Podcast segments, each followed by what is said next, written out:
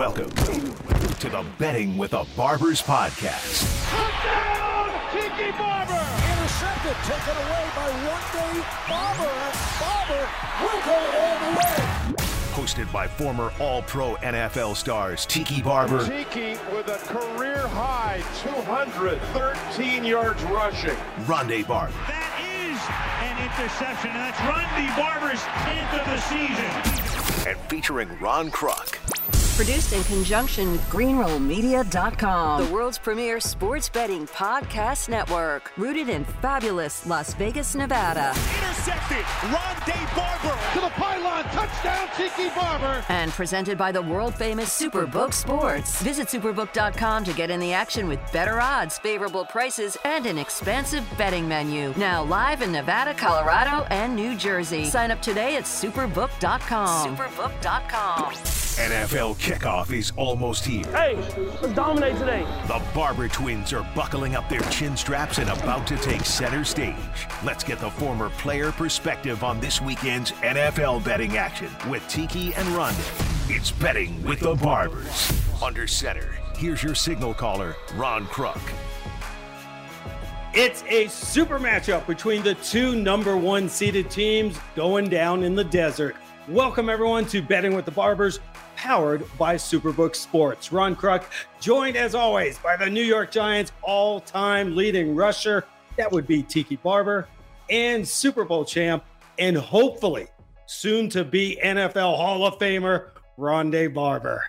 Guys, well, if you like offense, and I know one of you really does, you're going to be super stoked for this Super Bowl because you get the number one scoring team in the AFC, the Chiefs, squaring off with that number one scoring team in the NFC, the Philadelphia Eagles, making it just the eighth time that matchup has happened. It's the heavyweight showdown a lot of fans had hoped for between the two best teams in their conferences. So let's talk about how they got here. Tiki, what do you feel was the biggest key to success for both of these teams? Well, I think for the Philadelphia Eagles, it was simple. Jalen Hurts continued to evolve into the star that he was his entire life from high school to college and Alabama and Oklahoma. He finally has figured it out. Now, he was helped because the Philadelphia Eagles and Howie Roseman, you have to give a ton of credit to, put some serious talent around him, both tight ends and running backs, and they have by committee. Gainwell comes out of nowhere and he's one of the best runners in the postseason, uh, and obviously their wide receiving core. So when you have a good coach, like a really good coach in Nick Sirianni, whether you love him or loathe him, good offensive mm. coordinator and uh, in Steichen, Shane Steichen, and a good defensive coordinator in Jonathan Gannon, who leads the league in sacks and is dominant every single game. The formula is pretty easy. All you got to do is not get hurt and stay healthy. And other than that little bit of a period where Jalen was down, this team is starting the same team on Super Bowl Sunday that they started on week one. And Ronnie can attest. That's that's a big part of success. And for the Kansas City Chiefs, I mean, this is just the same thing every year. Five straight AFC championship games that they've hosted, and this is their third Super Bowl in the last four years. So they just also had to keep doing what they're doing and finally find a way to get over the Joe Burrow hump, uh, which they which they obviously did.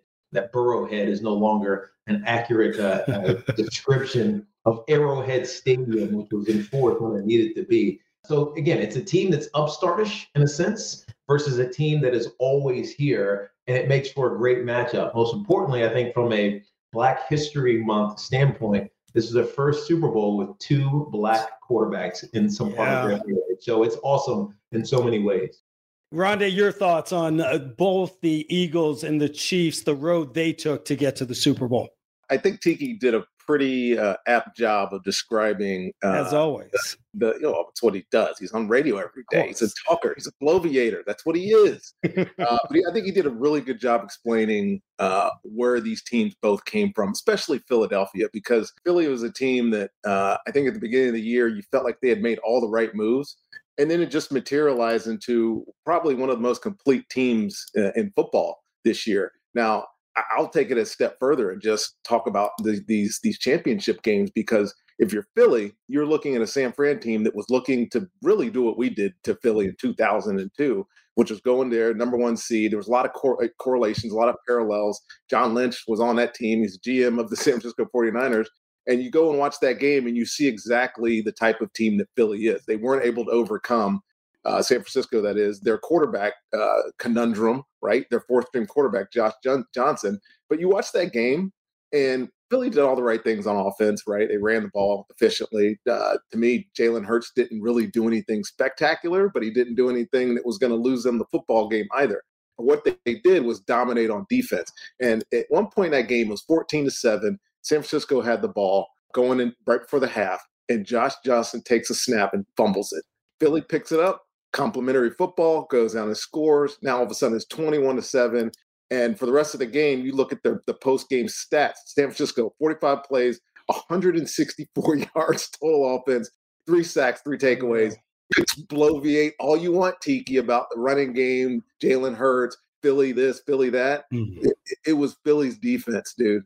They are legit as you can possibly be. And San Francisco's defense, who was number one at the time, couldn't overcome their offensive uh, ineffectiveness, right? in, in the KC game, which I thought, which, which I think we all knew was going to be the better of the game. It was it was a hell of a game. It was back and forth and yeah. a tight game.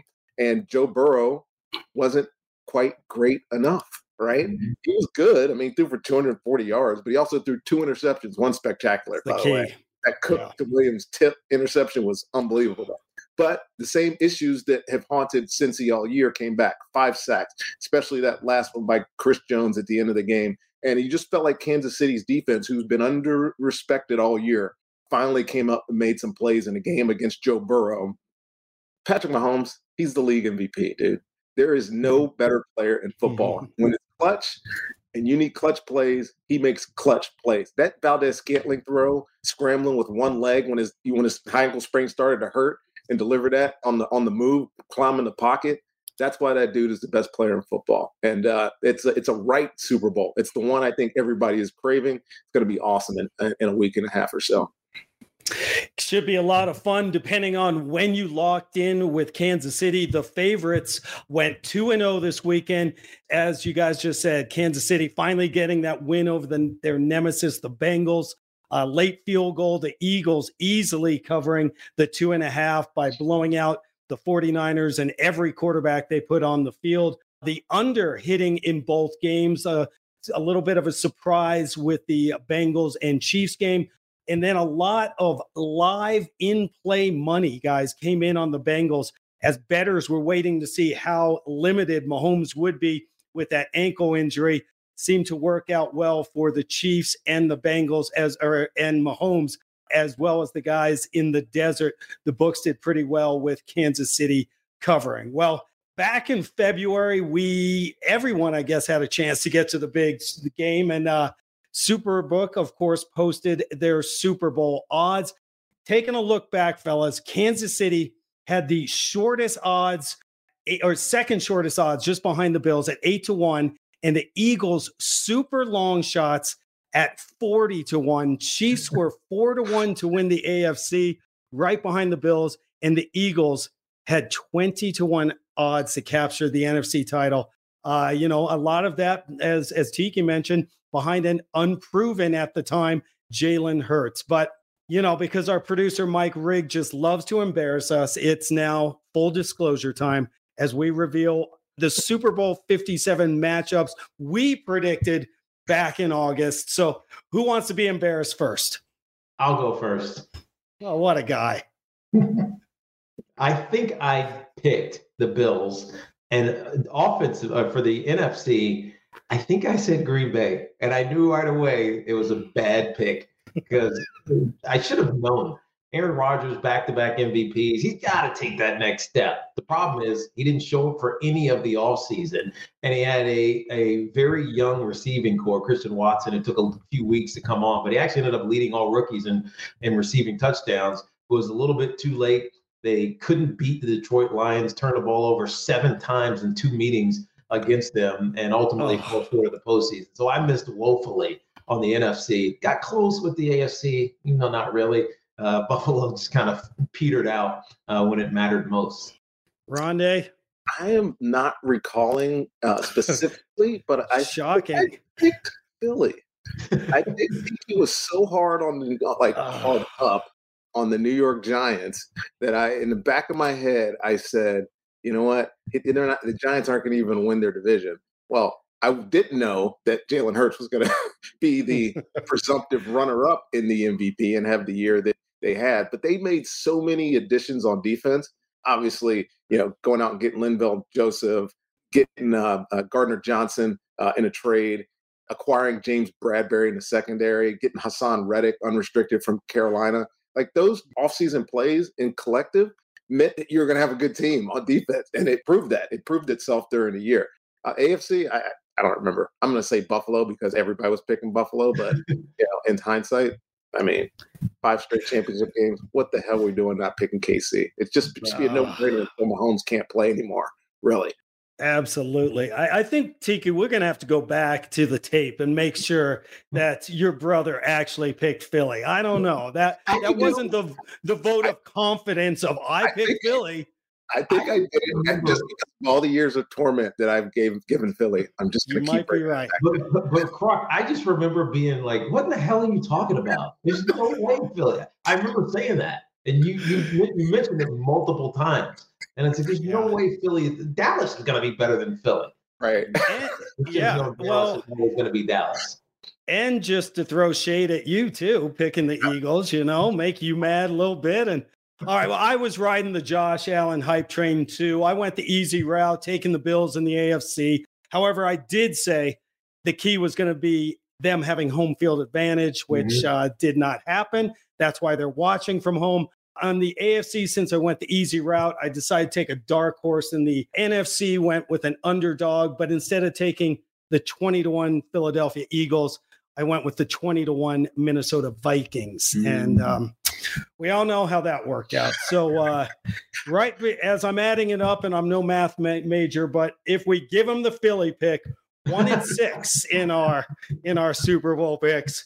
Boy, you don't get this kind of uh, insight on every show, folks. So you folks are just lucky that we just keep this thing rolling. Um, that maybe that wasn't.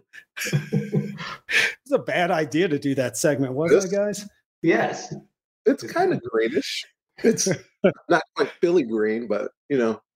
All right, let's go. Let's keep this thing moving. Minutes after the games ended, of course, Superbook had the Super Bowl odds up, and here's how they opened. Uh, some movement for sure on January 29th, after the game, superbook.com opened up this game as a pick 'em. Um, money started pouring in pretty quickly, guys, on the Eagles. Went all the way up to Philly minus two. And current odds right now, as of this recording, the Eagles are a point and a half favorite. The total started at 48. It is all the way up to 50 and a half points now. And the uh, money line, the Eagles currently minus 125 and Kansas City plus 105. So we've had some uh, movement. Let's get into our, you know, never much too early for predictions yeah. prediction. Yeah. And uh, just get your thoughts on this matchup. We'll, well have official picks next week. Let's pause a little bit on the line because this is all, this is maybe literally all of Philadelphia betting on the Eagles. Could be.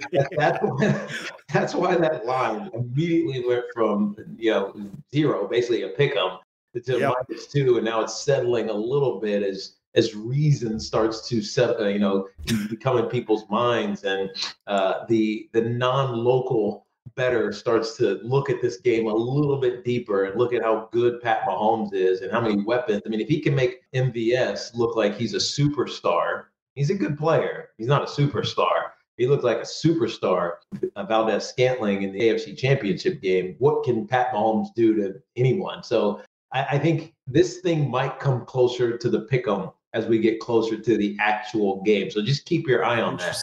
Um, the difference in this week, uh, this coming uh, Super Bowl's analysis is I think for the first time, the Kansas City Chiefs are facing a suit like a really stout defense, a team that is going to get after Pat Mahomes, a team that is going to play disruptive defense and it's clever how they do things. And I know Patrick Mahomes is not going to struggle with it because he's too smart as a as a player and he's he's way above the X's and O's. Is that that proverbial football IQ? is extraordinarily high. So he'll adjust to it, but it's you're only going to have a little bit of time. The Eagles get home really quickly. And so those decisions are going to have to be tighter for Patty Mahomes. And the only thing I worry about from the Eagles is the stage. It's being there for the first time, um, you know, since they won in 2017. A, a very young, still quarterback in Jalen Hurts, even though he seems unaffected by anything. Like he just has this this stead demeanor about him, which I which I really can appreciate. Uh, and they have so many offensive weapons that he should be okay. But the the lack of experience is something that you can't discount on a Super Bowl stage because it will start to become very overwhelming for all of the stars uh, on the Philadelphia Eagles. I think the Chiefs are kind of used to it. The stars and the Eagles might not be that used to it. And then you can't ignore then Roddy will get into maybe uh, the coaching matchup. I mean, Andy Reid going against his former team, and right, and, and Nick Sirianni, who is just cocky as any coach could possibly be, maybe set himself up to be humble. We'll see. I mean, there's so many storylines around this game. Hey, before we jump into that, TK, I think you brought such up such a great point of like the first time players going into the big game in the Super Bowl. Both of you have been in that spot. I'd love to get both of your takes on emotionally what was going through your mind when you walked out on that field for the first time in the Super Bowl. Yeah, that's a that's a great question, Ron, because it's probably a, a little different answer for Tiki than it is for me. But for me, my Super Bowl team uh, especially on defense. But there was key players on the other side as well on offense. We had been there. I mean, we had been in the NFC Championship mm-hmm. game. We were a persistent playoff team. You know, we were top five or ten defense in the in the league every year. So we expected to be there. Our professionalism put us in a position where no game was bigger than any other game. So there was no shock and awe factor. Uh, the fact uh, uh, exasperated by going to Philly in our NFC Championship game and beating the team that everybody thought was supposed to be in the Super Bowl that year. Then we went to, to San Diego and played the Oakland Raiders, and it really felt like another game. Like the other game, the previous game was bigger. It just felt wow. like, like it, we we had already we had already won our Super Bowl in our, in our heads by beating the team that we couldn't beat. We lost to Philly two years in a row and playoffs, yada yada. Dungy gets fired, bring in Jon Gruden, clear the hump of Philly, Oakland, whoever. It could have been anybody. We could have played Oakland and whoever the best other team was on the same day in the AFC, and we still would have won. We were just we were we had that kind of confidence. To me, yeah, that's particularly Oakland because of the Jon Gruden recent connection. I got to tell yeah. you, if I was an analyst at that time, which I, I wasn't, I was still playing. I would have said this is a foregone conclusion. Right? It just felt like I will say this though. You guys had every single advantage that you had to have to beat the Oakland Raiders at that. I will say this. I will say this. Our scheme, the way our defense was set up, was absolutely designed to beat the then kind of reinvigoration of the West Coast offense. Like mm. our, our mm. Tampa 2, you call Tampa 2, when teams get in West Coast offense, there's no better defense than the Tampa 2. So we were completely confident of everything. There's only so much you can run out of it and two basically eliminates everything, especially if you have pass rushers, Simeon Rice, Warren Sapp, et cetera, et cetera. We, we didn't feel like this, it was going to be a game. And it the middle linebacker to run the middle of the field, which is half the battle when you have Jerry Rice and Tim Brown and, and all this talent. Yeah, exactly. MVP and Rich Gannon, even though he was older, but still, it was still the MVP that Charlie Garner. Charlie Garner yeah. was a great player. You know, it was different for me because unlike Rondé, we weren't battle tested. In fact, if you if you're a giant fan and you think back to that 2000 season it was brand new for us same you know pieces in, in a large part but sean payton had reconfigured our offense it was now thunder and lightning in our backfield me and and and Ron Dayne, and I rushed for a thousand yards. It was my first thousand yard season. Uh, Ike stayed healthy, and Amani Toomer kind of coming to his own. And we surprised people. Don't forget, that season, we lost to the Detroit Lions, who were moribund at that point, oh, and at home. And it was just like, oh, this team is fake. This is a Fugazi Giants team. And Jim Fassel said he had this famous press conference. We're pushing our chips in the center of the table. This team is going to the postseason, and we didn't lose after that. And it was it was right. mostly a surprise for people. Like we just started to dominate. It was more of an emotional lift more than a you know, we're better than anybody type lift, as Ronnie was alluding to. But I think what you're getting at, Ron, is that that week becomes distracting in mm-hmm. so many ways. I mean, there's thousands of people reaching out to you. Right? Everybody wants an interview. Uh, everybody wants tickets. Like everybody wants to know your story. The human interest side of it becomes compelling. And in some cases, you get a little full of yourself.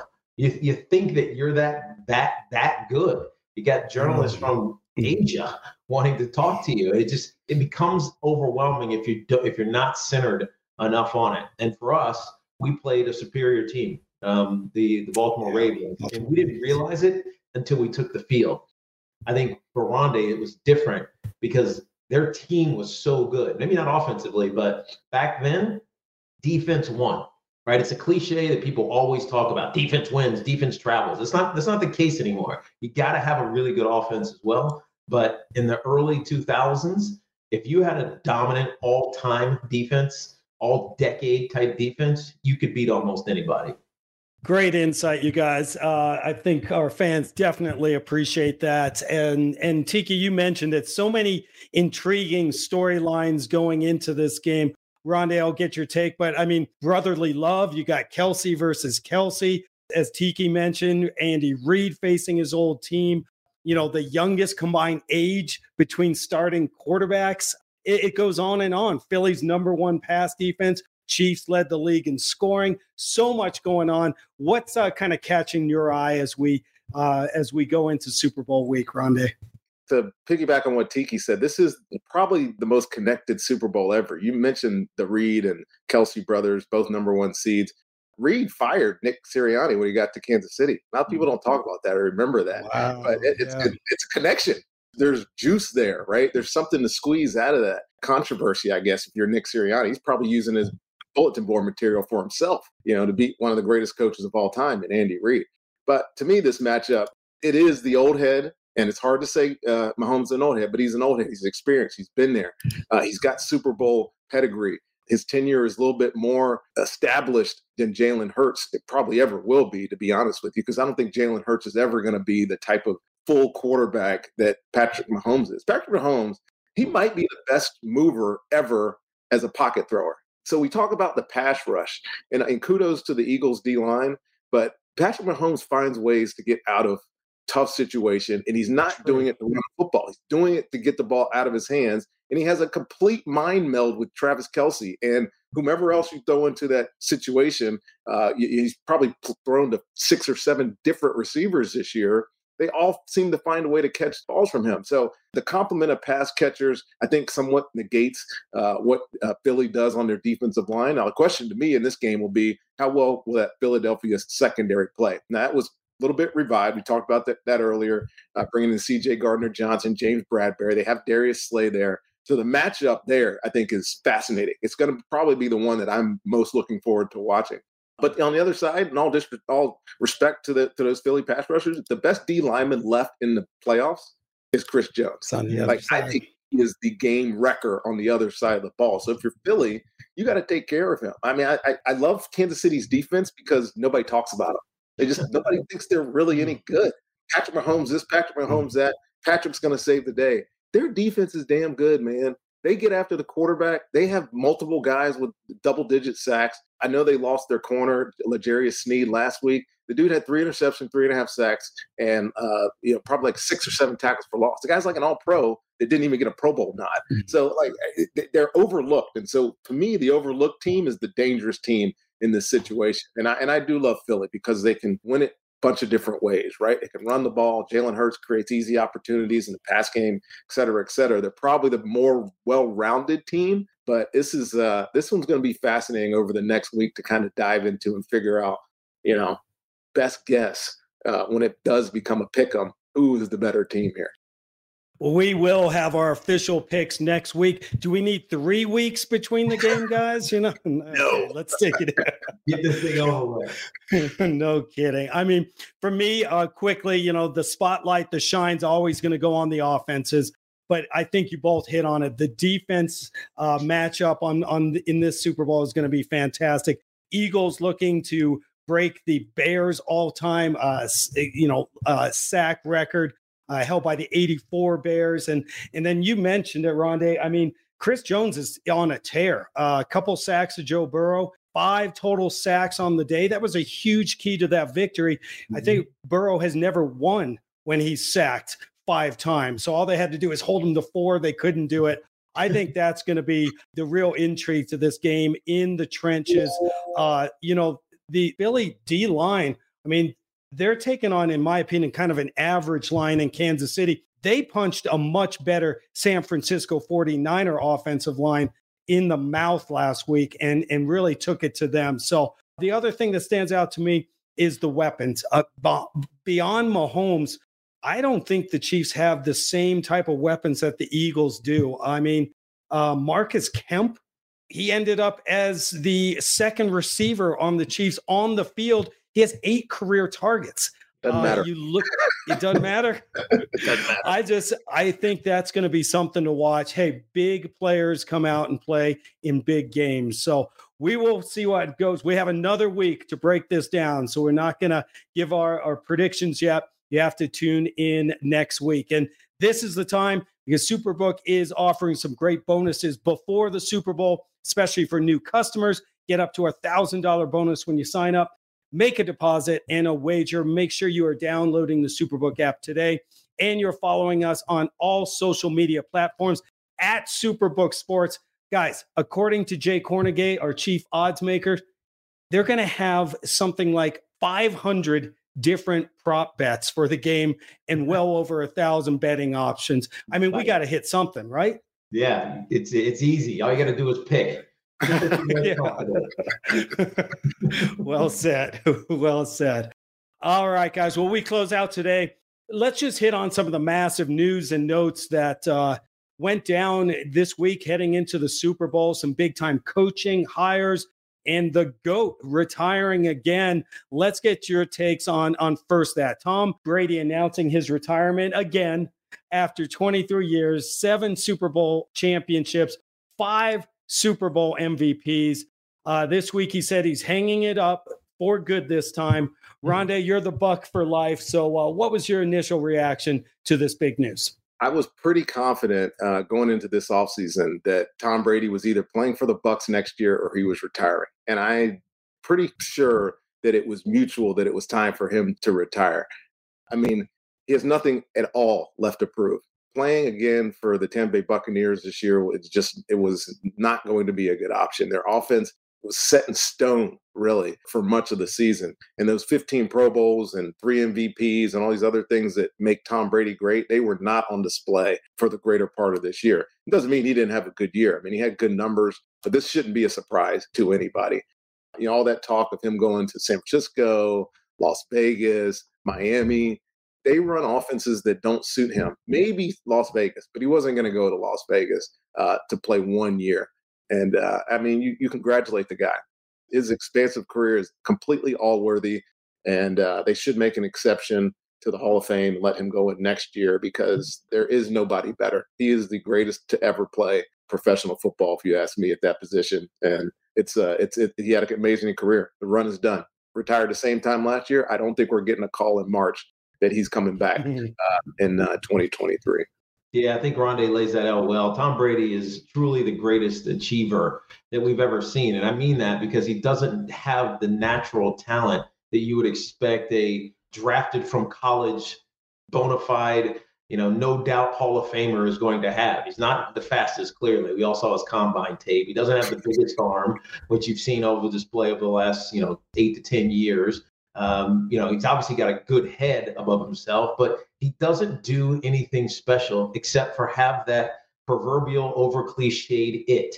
Like whatever, if you could pull that out of him and inject it into any young quarterback, you would do it in a heartbeat, regardless of their skill. He's just been phenomenal over the course of his career, and you can't do anything but tip your cap and respect the hell out of him. Whether you were an AFC East opponent who he tormented for two decades, it felt like, and all of the you know the ups and downs that he uh, that, he, that he's endured this last couple of years in Tampa, it's worth it, right? If you're the Tampa Bay Buccaneers, who were a team who felt like they had a team that could win, but they were a quarterback away. You never say that about anybody. No team is a player away, but the Buccaneers felt like they were a quarterback away. He goes down there, throws for almost 15,000 yards, wins a whole lot of games, and gets you a championship. It was worth it, no matter how bad it feels after this season.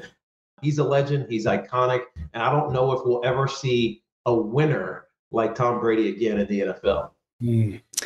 And now Tampa Bay begins the search for a new quarterback, unless they want to move forward with uh, Kyle Trask out of Florida, second round pick. We'll see how that happens. But he had a good preseason. He had a good preseason. he did. There you go. There you go. They also have some major salary cap issues to deal with. So we'll see what happens in the offseason. Great insight as always.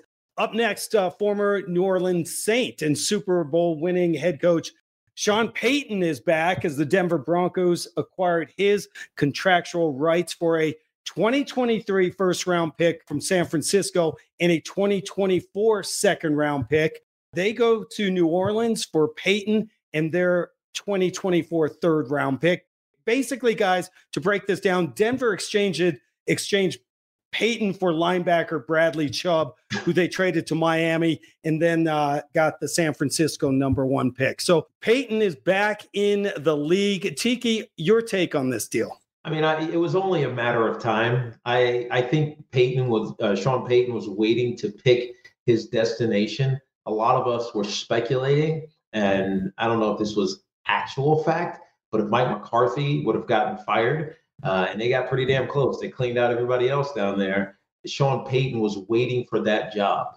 When he left the Giants, that's where he went. He tutelaged under Bill Parcells when he was interim there. He kind of set up a home, um, has relationships in Dallas. It, it, felt like that was what he was waiting for. And you know that Jerry Jones would have spent whatever he could have uh, to get Sean Payton, meaning Jeff capital wise, because he needs someone to fix Dak. But now that he's in Denver, I think it's it's a good thing for uh, Russell Wilson. Russell had one of the worst seasons that a not quite MVP, but he's always been in that MVP conversation has had in years. And so much of it is because he got so full of himself, believing what he should be doing as opposed to what he can do, that they had no control. Nathaniel Hackett, you know, God bless him, had no control over no. a guy who has his own parking spot right out front of the and, and has an office in these team offices. I don't know. I mean, Rondé has an office in the Buccaneers facility, but that happened, you know, 15 years after he after he left the game, or 10 years after he left the game. I don't think I've ever seen a situation where a current player has an office in the in the coach's office area. No. It's, it's isolating. It's differentiating. It is the last thing you would expect a leader or a teammate to do in football. Um, and so Sean Payton will tell him about himself. And I think that's a great thing for Russell Wilson. So it's a great signing. Um, it's a, it's you give up basically nothing that's your own. Uh, the Denver Broncos needed this more than any team has needed a new head coach in a long time. Yeah, I agree, Tiki. It makes complete sense. I mean, this if there was a team that was going to spend this kind of capital on a on trading for a head coach, it was definitely Denver. Now, the, the real question is, can you save Russ? Now, I've, I've had plenty of conversations with Russ. I like Russ, but Russ thinks that it's all about Russ. Mm-hmm. And he needs a run game, a solid run game, and a strong defense. That's what made him a success in Seattle. People want to try to forget that, but the reality is their success was based on the players that he had around him. And he was never a guy that was going to do it by himself. So hearing you know, the stories that you know he was somewhat of a prima in Denver, and you know you couldn't get his phone number if you were his teammate. You know, it's like, come on, dude. The, the, the, Sean Payton, good luck is what I, is what yeah. is my my message. Now things are changing. Sean, right, Sean is a scheme is a scheme a specific type of play caller now. And if you look at what he did in New Orleans, obviously I played against him for many years when he had Drew Brees. He needs an efficient deliverer of the football. That right now and over the course of his career has not been Russell Wilson. He likes to hold on to the ball. He only threw 16 touchdowns this year. Great. Who cares? Bad numbers. He took 55 sacks. It's the most he's ever had in his career because he will not let go of the football. If he can't get Russell Wilson to turn into more like a Drew Brees deliverer of the right. football, Watch Drew Brees go back. If you want, if you want to, go back and watch Drew Brees highlight clips and watch him work the field. It's like bang, bang, ball out, bing, bing, bing, ball out. Russell does not do that. He's looking for home run hits all the time, and he's got a long way to go to fit into a Sean Payton type of offense. But Sean's there to turn the whole the whole deal around. There's no better coach over the you know, those 15 years that he was in New Orleans Saints, I would not doubt him at all. And he's getting paid hands- handsomely, so he has incentive to do it. Wonder what he's going to turn Russell's office into. That might be that yeah. might be interesting. It's not going to be Russell's office anymore. Get your ass uh, in the locker room, dude. exactly. Uh, just having uh, my feet on the ground here in Colorado, the Broncos couldn't take another chance on a first-time head coach, college coach. They needed to bring in an established leader who's been there and done that to be an adult, not only in the facility but on the sidelines too. I think it was a great move, but they are all in, guys. Denver has now traded and acquired. Here's the breakdown Denver's traded three first round picks, three second round picks, a fifth round pick, Drew Lock, Noah Fant, and Shelby Harris for Russell Wilson, Sean Payton, a fourth round pick, and a 2024 third round pick. Mm. All in. Uh, it's going to be interesting to see how this works out because right now it's been an absolute disaster. You better you better hope sunshine runs downhill. well said. exactly. Keeping it clean. Well done. All right. Finally, guys. Hey, maybe the most sought after coach out there is going to the Houston Texans. What? The Texans hire San Francisco 49er defensive coordinator and former Pro Bowl linebacker DeMeco Ryans as their newest head coach. Ryans is reunited with the team that drafted him uh, second round back in 2006. I mean, guys, hiring Ryans, one of the league's most sought after defensive coordinator who just happens to be a former Texan. I mean, it seems like a home run hire. What are your thoughts? We'll start with you, Tiki. Well, I think DeMeco Ryans is a fantastic mind. He's young and he's never been a head coach. In fact, he barely just stepped into the defensive coordinator role a couple of years ago because Robert Saleh left to become the head coach of the New York Jets. Now, what I think is is happening with DeMeco is that he's obviously got a great mind and he knows the game. He's he doesn't feel that far removed from playing, even though he is our age, Ronnie, a little bit younger than us. Uh, in fact, he was a contemporary of ours. However, um, as we tend to do, we become obsessed with a coaching tree. Like whose brand are you borrowing? Whose mm. style of, of leadership are you are you using when you hire your new head coach? And it's why Robert Saleh got the job with the Jets because of his connection to Kyle Shanahan and DeMeco Ryans is the same way. I mean, Shanahan's tree is becoming you know pretty expansive really it goes back to his, his father uh, and Gary Kubiak. Right. But I think that I think that it's, it's a good hire because the team is nowhere near winning.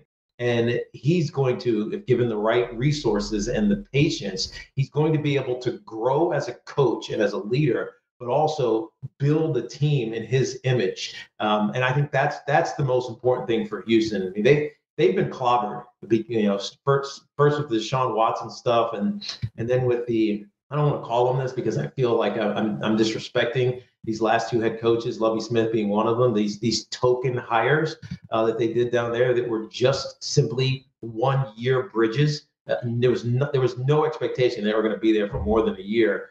It was a disservice to the organization. They did it because they needed to reset. I'm glad that they've espoused the Rooney Rule over and over and over again, and have hired now three successive black head coaches uh, actually, four, if you think about it, Ronnie, you're right. Four successive black coat coaches. And DeMeco Ryans is eager. He's young.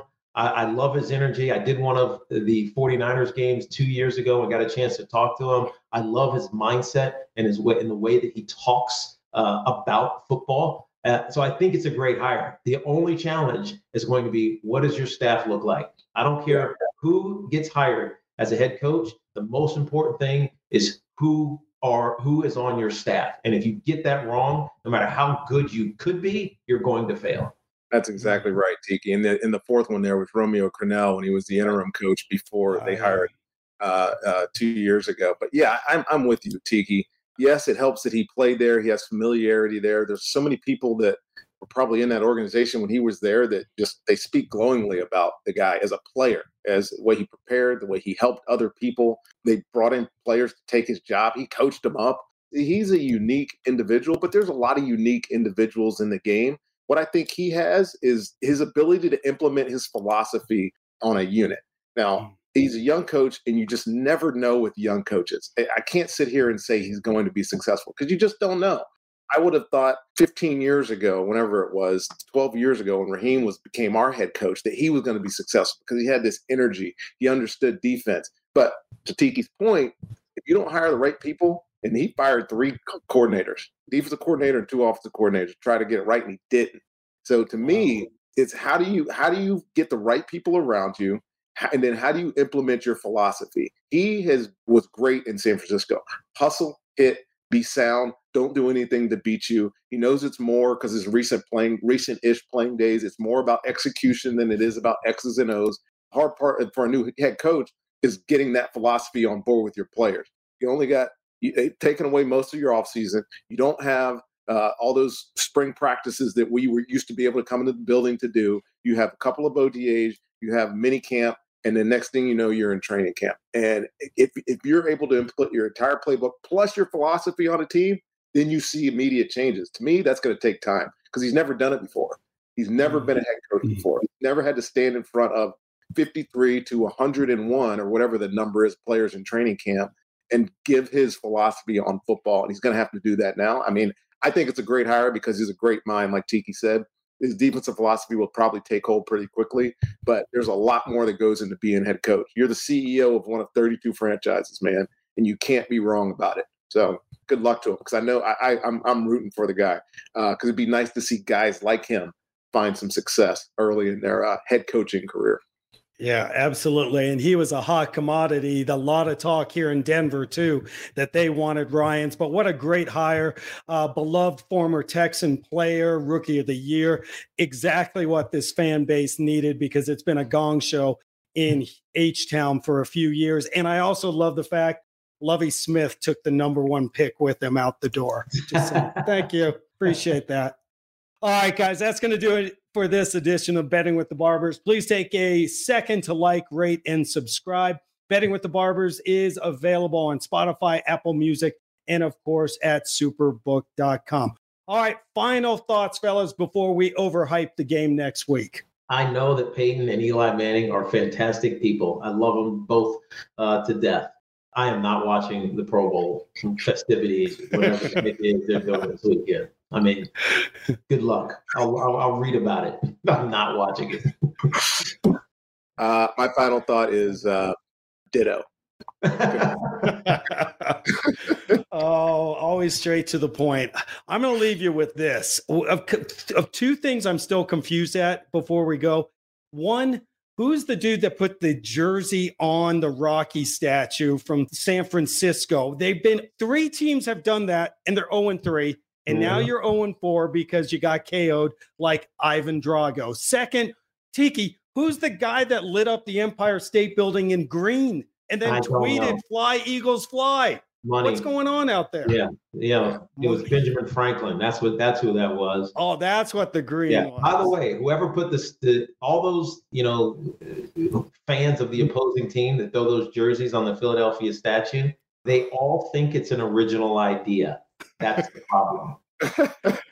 oh, I got, I got, one final thought. It just occurred to me now that Brady's retired. Can we please get him in the Fox broadcasting booth this week? I would love to. I would love to. Don't be a hater. Just well said, sir. Well said.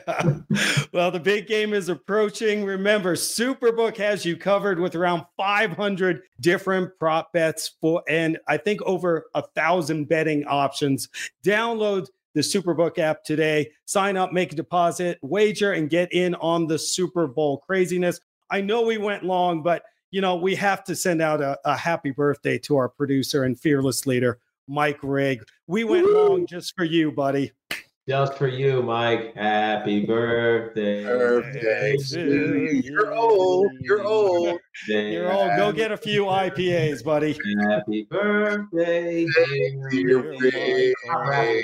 Happy birthday, to you. We're approaching an hour on the broadcast.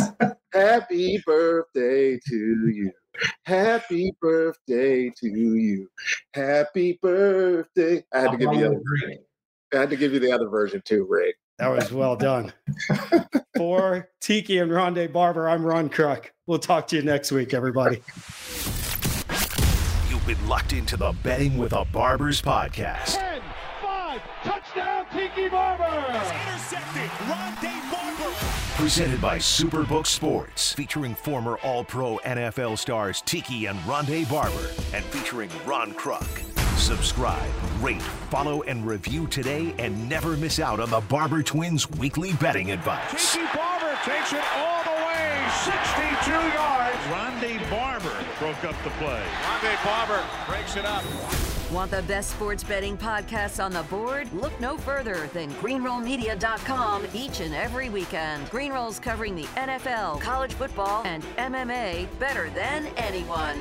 Bringing you behind the counter of the most well-renowned sports books in Las Vegas. That's greenrollmedia.com. Greenrollmedia.com, home of the world's premier sports betting podcast network.